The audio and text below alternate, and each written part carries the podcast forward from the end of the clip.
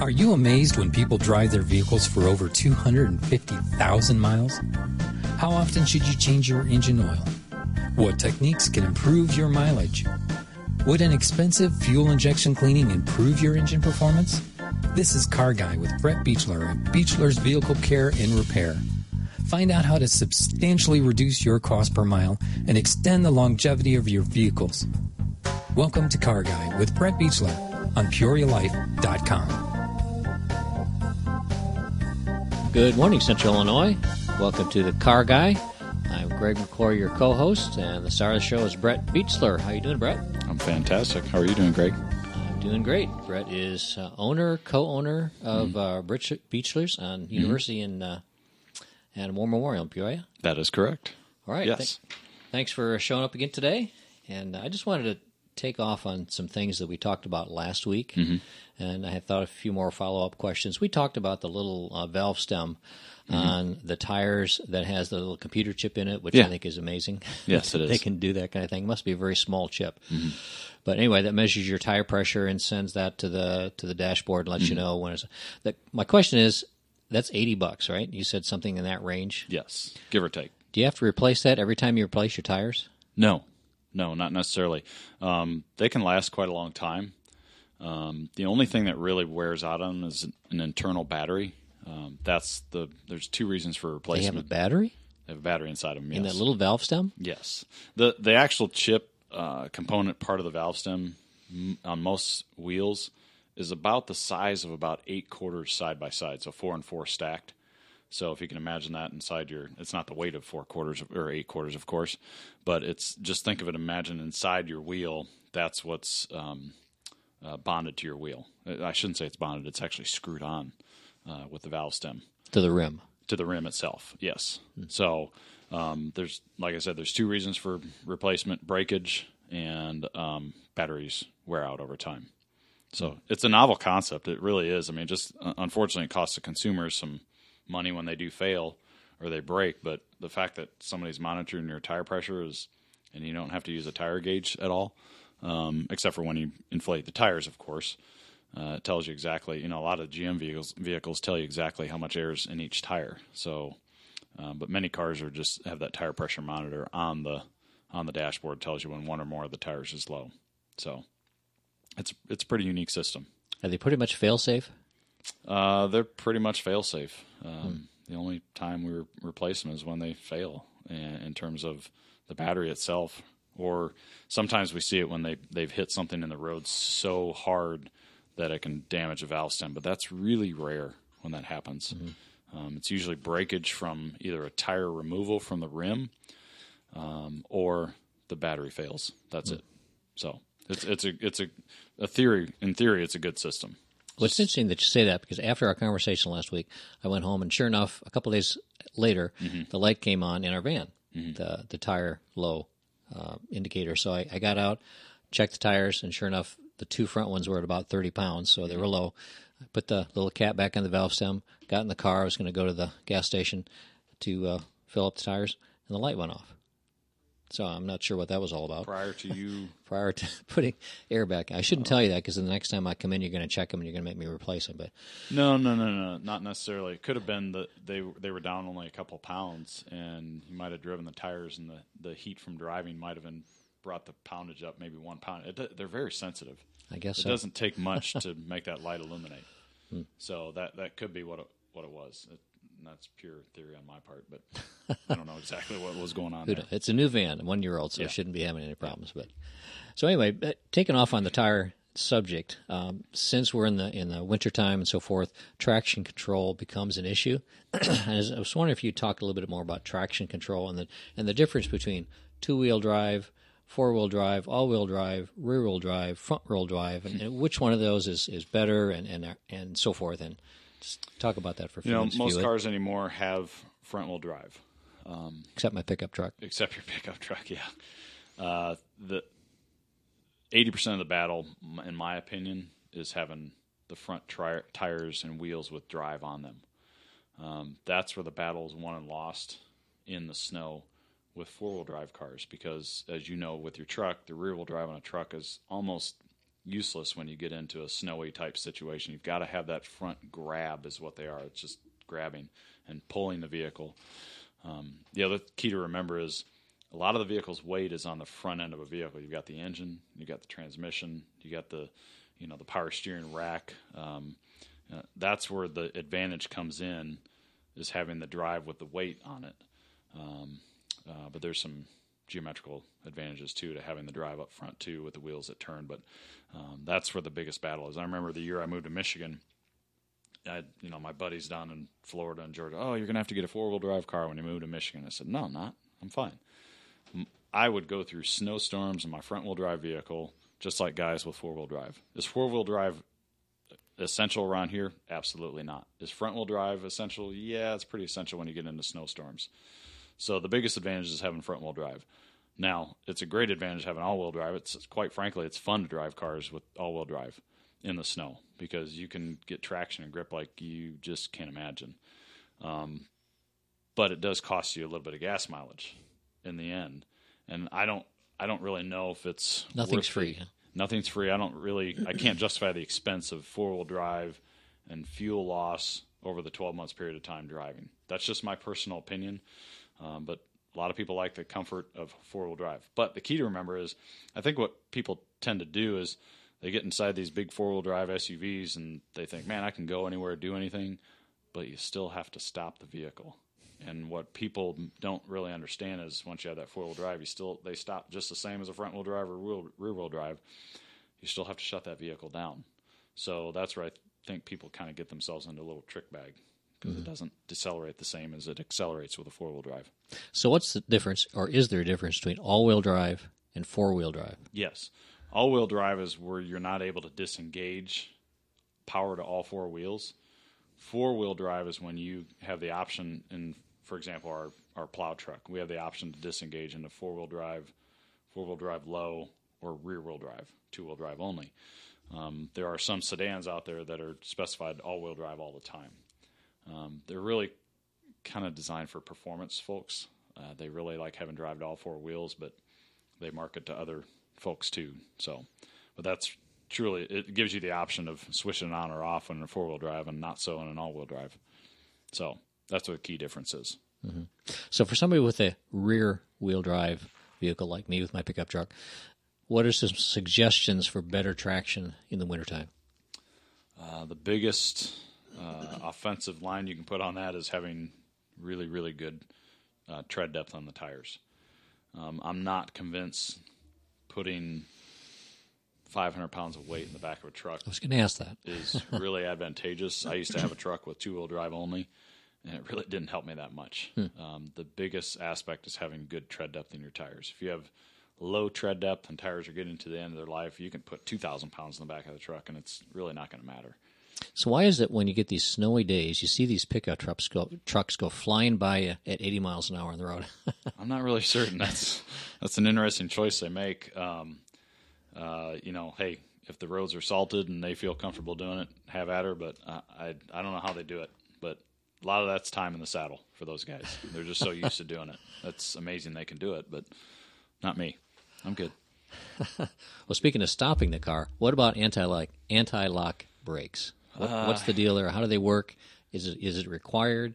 So yeah, it's a good question. Um, pretty much most cars anymore have anti-lock brakes in them. So each position, all four positions of the wheels have a sensor inside them, and they're measuring the speed at which the wheels are going. So say the car is going, it's measuring against a car speed versus a wheel speed. Say the car is going, you know, 50 miles an hour. The person brakes and the right front wheel locks up. That sensor tells the computer, hey, the right front wheel is locked up, the speed went down to two miles an hour or zero miles an hour, you need to release brake in that position. So, from a theory standpoint, it makes total sense to do it that way. I, I don't necessarily feel comfortable having my brakes chatter and chime at me when I get into situations like that because I think all of us in this room grew up without anti lock brakes and we, we know how to back off the brake pedal. But the newer generations don't, they aren't necessarily trained on how to do that. So that's where I say you know, it's it's a good attribute for the vehicle to have anti-lock brakes. So it the computer literally tells the brake computer when to release brake on one or more of the positions of the wheels if if they're in a skid mode. Mm-hmm. So um, it's it's a good system. Good system. Now it's controlled by the computer. So, how often do you cha- check that computer to make sure it's functioning properly? Um, it's actually doing a self check all the time when the when the engine's operating. So um, you don't necessarily have to do anything with it other than if you have an anti-lock brake system light that illuminates on the dashboard.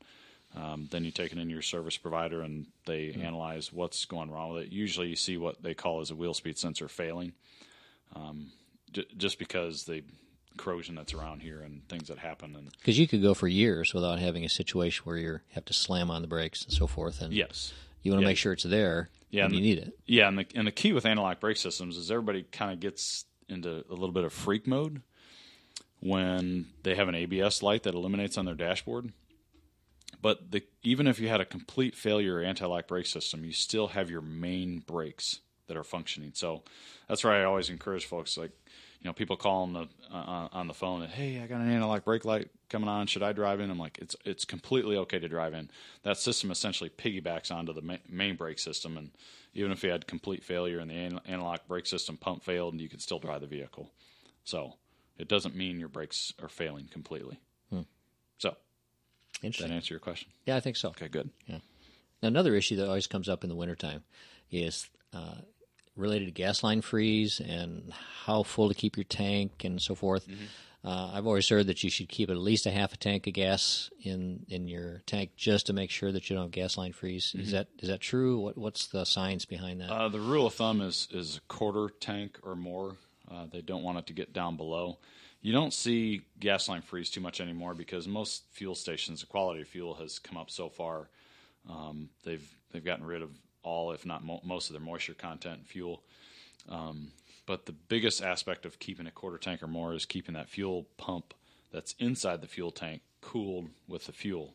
Uh, when it gets down below a quarter tank, you lose that level of fuel that surrounds the fuel pump, and the fuel pump tends to run a little bit hotter, and you can see fuel pump failure. And you know when you see a fuel pump failure on cars today, they're typically four to five to six hundred dollars, and um, anything due to prolong the life of that fuel pump is ideal. So keeping a quarter tank of fuel in the in the car or more is probably best. Now, am I guilty of running it down below a quarter tank? Absolutely. I think all of us are.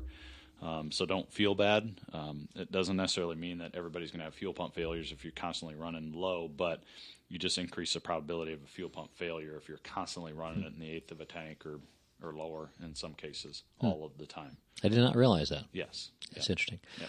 So if you're out on a long road trip, uh, a lot of people, myself included, will start looking for a start looking for a gas ta- a gas station when you get down below a quarter of a tank, and you still might end up going until it's empty. You're saying you really should start before that. Well, I think it's more of a numbers game. Um, you know, if you're consistently doing that year round, keeping it below that quarter tank, I think it's one thing. But if if you're going on a trip, and I do it too, I push it down to the you know the meter says, hey, you got 30 miles left in the tank. Because you just hate to stop, you know. I just hate to stop. Exactly. I want to get from point A to point B. Although I'm getting a little bit better in my old age, older age, I should say. That I don't mind stopping every couple hours on a trip.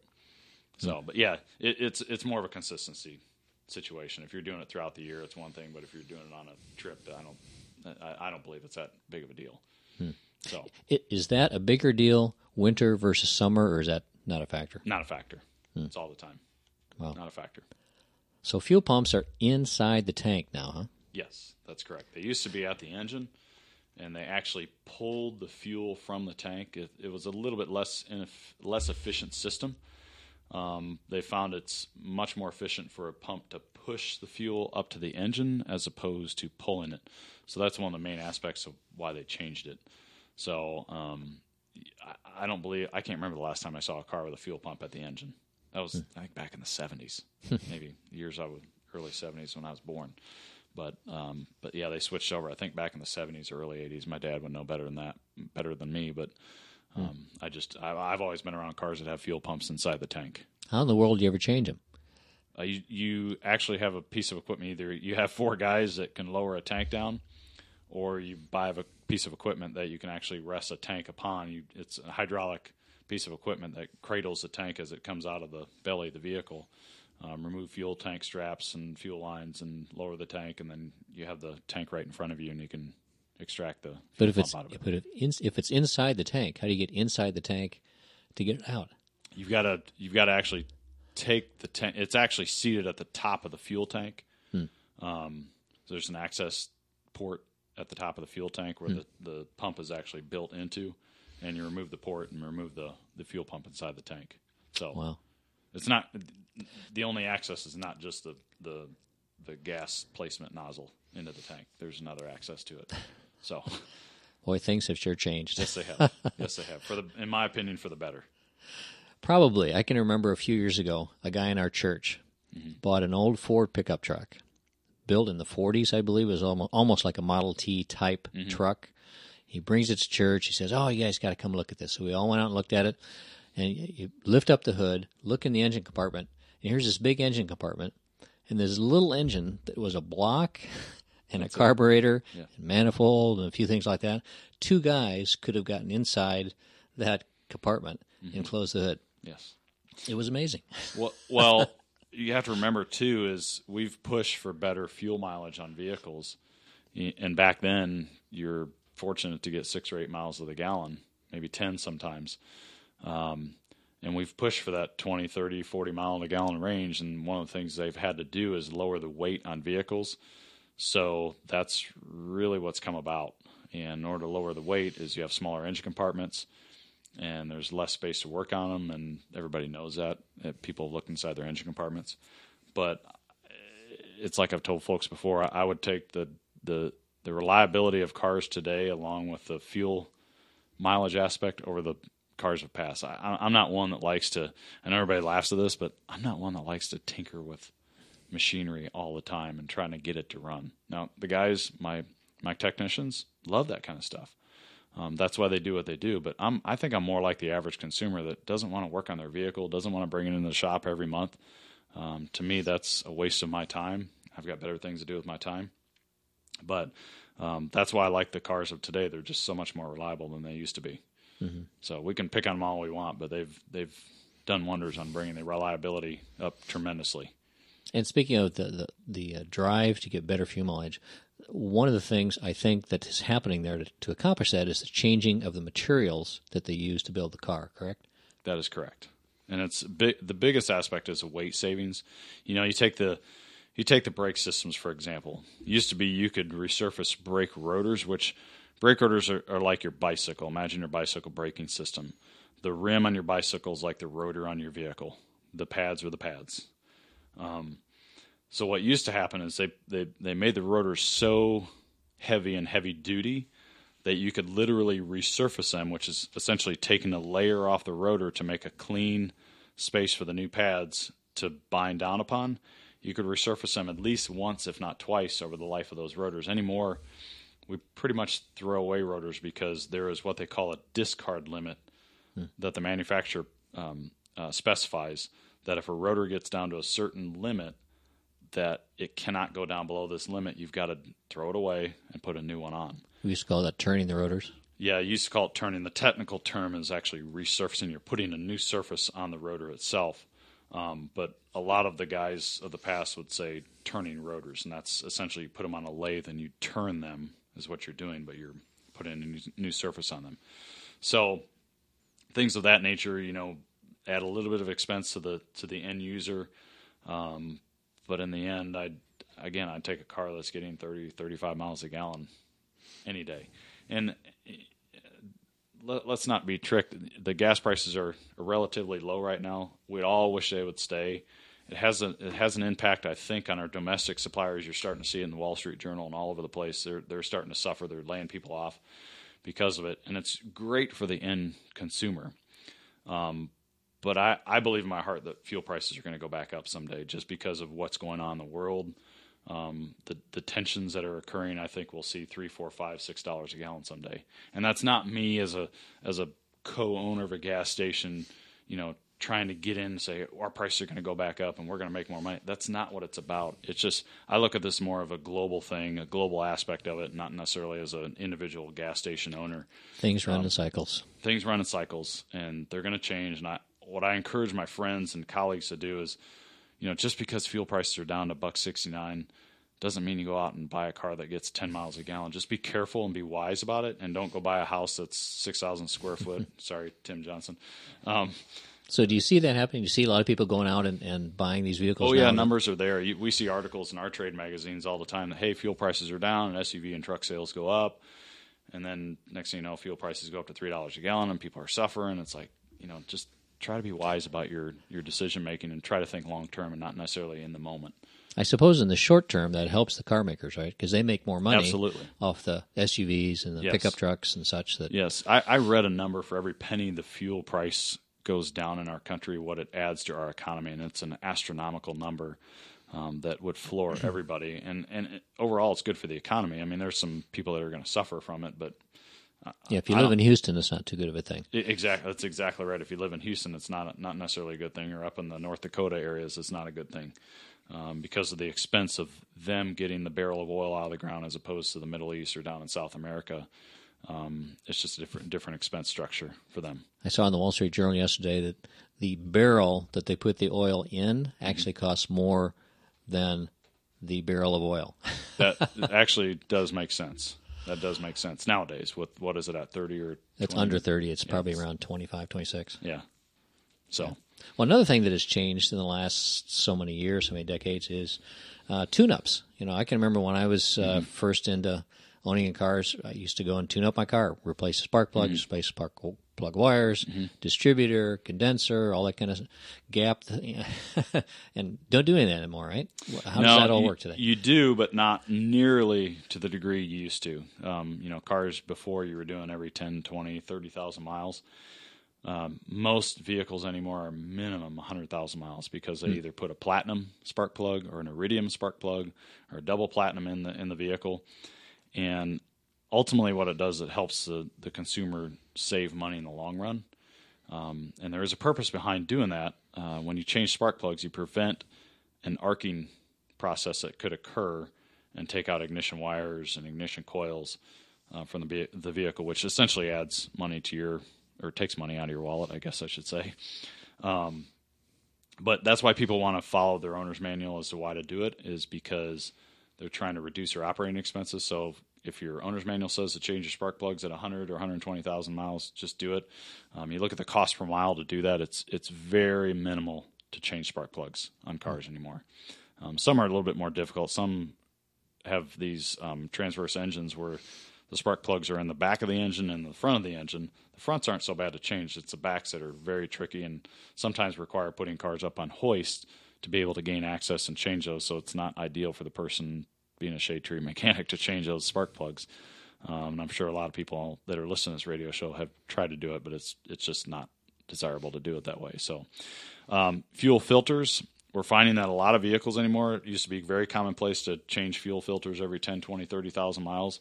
And there are still some models out there that require fuel filter changes because they locate the fuel filters under the belly of the vehicle. But what we're finding is a lot of the manufacturers actually put the fuel filters inside the tank. Hmm. So the only time you replace a fuel filter, it's not cost beneficial to lower a tank, take the fuel filter out, put a new one back in. It's just it costs too much money to take a tank out. We basically tell them you change a fuel filter upon catastrophic failure of the fuel pump.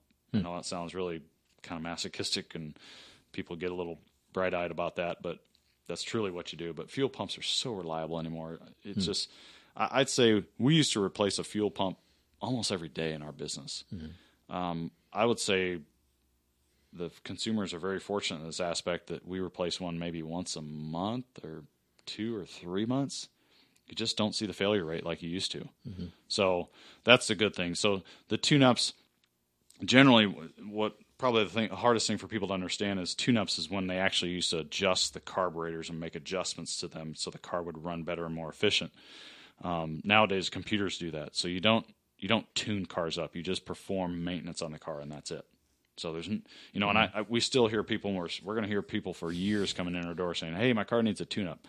well, it's not really a tune-up because that was back when we had carburetors back in the '80s, but it's it's a it's a factory specified maintenance is what we call it. So if people want to keep their car 250,000 miles or more, it's completely doable. Um, but you really need to follow the guidelines of the vehicle and probably be a little gentle on the car. The guys that drive the cars like race cars aren't going to make it 250,000 miles. so Another thing that's changed in the last 20, 30 years is oil changes. Mm-hmm. You know, back in the old days, we all changed our own oil and it was no big deal. You went and got the oil, got the filter, changed it, no big mm-hmm. deal. And of course, I shouldn't say this, but we took the used oil and took it out on the alley and spread it out in the alley. I know that's illegal now. OSHA, OSHA does not like that. Kept the dust down, you know. That's a good thing. yeah. Uh, like you can't do that now. So uh, you almost can't get, get rid of used oil anymore, can you? Except by taking it to a place like Beechler's. Yeah, and we we actually um, don't necessarily do it anymore because what we found was we were getting. and No offense to do-it-yourselfers, we we still have do-it-yourselfers that come in the door, but they were they were essentially taking advantage of us. And we come into work in the morning and have six and seven and eight and ten gallons of used oil sitting out our side of our door. So then I got to take a guy to take that used oil and spend time dumping it out. So we essentially defer those people back to the place they bought the oil from. You know, the AutoZones of the world. Um, and, and it's no offense to them. It's just it, it got to be too uh, labor intensive for us to take on somebody else's oil. And I don't mean this mean, but um, it, it it cost us money, and it wasn't doing anything other than providing for somebody that didn't want to take it back to the person they bought the oil from. So um, we we recycle a tremendous amount of oil. Um, you know, down in the new facility, we've got a tank that holds a thousand gallons of used oil, um, and they're emptying it out pretty pretty often. So what happens to that oil? They they take it and recycle it and reuse the oil. It doesn't get dumped back in the ground or make the dust go away or anything like that. But uh, they all oil is recycled anymore. It's valuable enough that, that they recycle it. Right, and you can actually reuse it in when you change oil in a car. Yeah, because they use base ingredients out of the oil um, in order to recycle it. But what's funny is with the this is how the barrel of oil coming down to 25 26 27 dollars a gallon uh, a barrel of oil um, they used to pay us to take the oil away because it was so valuable now they just take it away and they don't pay us which is fine that's how the market works we don't get disappointed over that or anything of that nature. But um, the good thing is that the end result is the consumer pays a little bit less. Um, so a lot of oil change places. The way the prices were going we're going to have to go up over 40 40 45 dollars to change oil. But you know the fact that the barrel of oil price came down it's allowed us to be more competitive. All right, well, uh, I guess today the theme has been what's changed over the years, and there's actually been quite a few things that have changed. Uh, but uh, again, I, I think we're out of time, so we're time to Go wrap so it up. fast Time does go fast. That was a half hour. Didn't seem like it. So, all right. Well, thanks for joining us for the car guy today, thank you and thanks Brett, and my pleasure thanks Tim for doing the sound. And we will see you next week. Thanks a lot. PeoriaLife.com.